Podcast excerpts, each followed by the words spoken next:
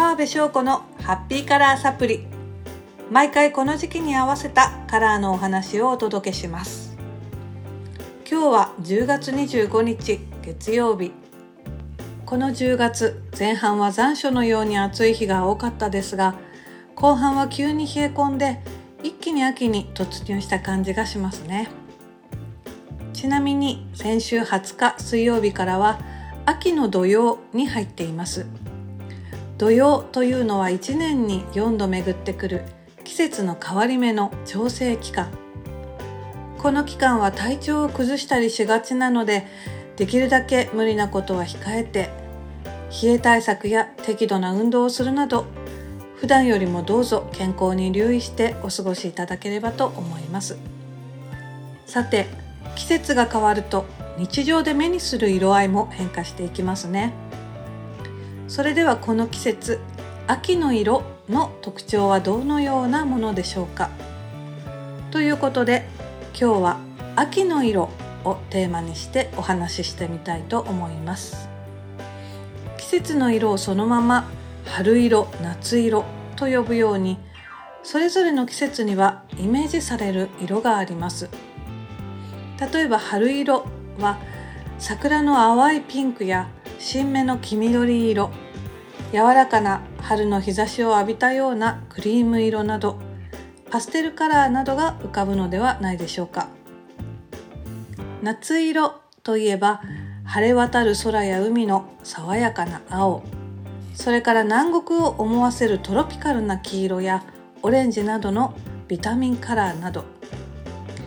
また冬色はクリスマスカラーとも言われる赤や緑そして雪の白。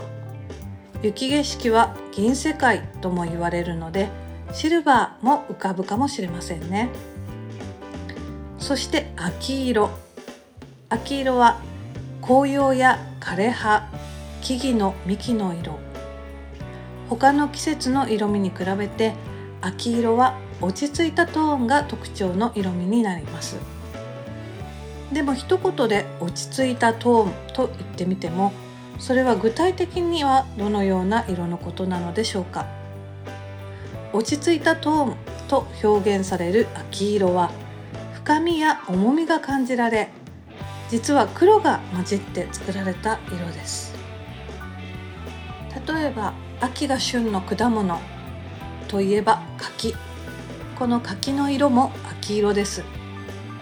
実際に柿を思い浮かべてみてください。この柿と夏の果物のオレンジでは同じオレンジ色でもなんとなく印象が違いますよね。フレッシュな果汁がみずみずしいオレンジに比べて柿の色はずっしりと熟して実が詰まった重みが感じられます。この重み例えば絵の具で作る時には少し黒を足すわけですが秋色はこのように何かしらの割合で黒が混ざった色となります。例えばファッションで表現される秋色の代表色といえばこの柿色の他にからし色深緑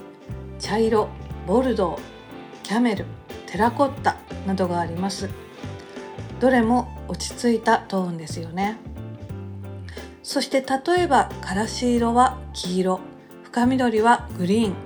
などこれら全てのベースとなる色に少しの要素で黒が入ることが想像できるのではないでしょうか。このようにして黒色の要素が加わることによって色味に落ち着きが加わりそれが秋色という特徴を作っているのです。この季節の自然界の色を見ていただくと先ほどもお話ししましたが枯葉の色などがまさに秋色そのもの。鮮やかな夏の色から変化した秋色の紅葉の美しさはこの時期ならではのもので日本全国どの地域でも紅葉の名所は交通渋滞を巻き起こすほど他の季節にはない落ち着いたトーンの秋色の風景が私たちを魅了します。またこの季節〇〇の秋という単語がたくさん聞かれますが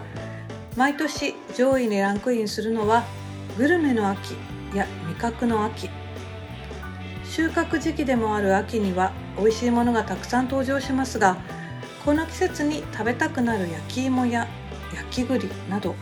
焼いたものの色もやはり秋色。この秋色である焼いた色というものはこの季節に限らずきつね色のトーストクッキーやケーキといった焼き菓子で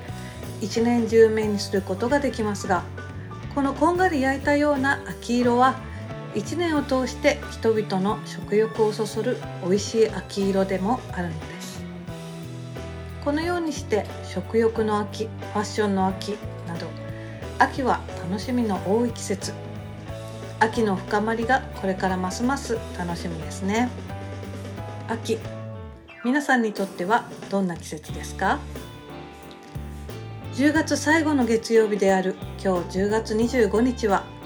秋色についてお話しさせていただきました。それでは皆様今週もどうぞ素敵な1週間をお過ごしください。川辺翔子のハッピーカラーサプリでした。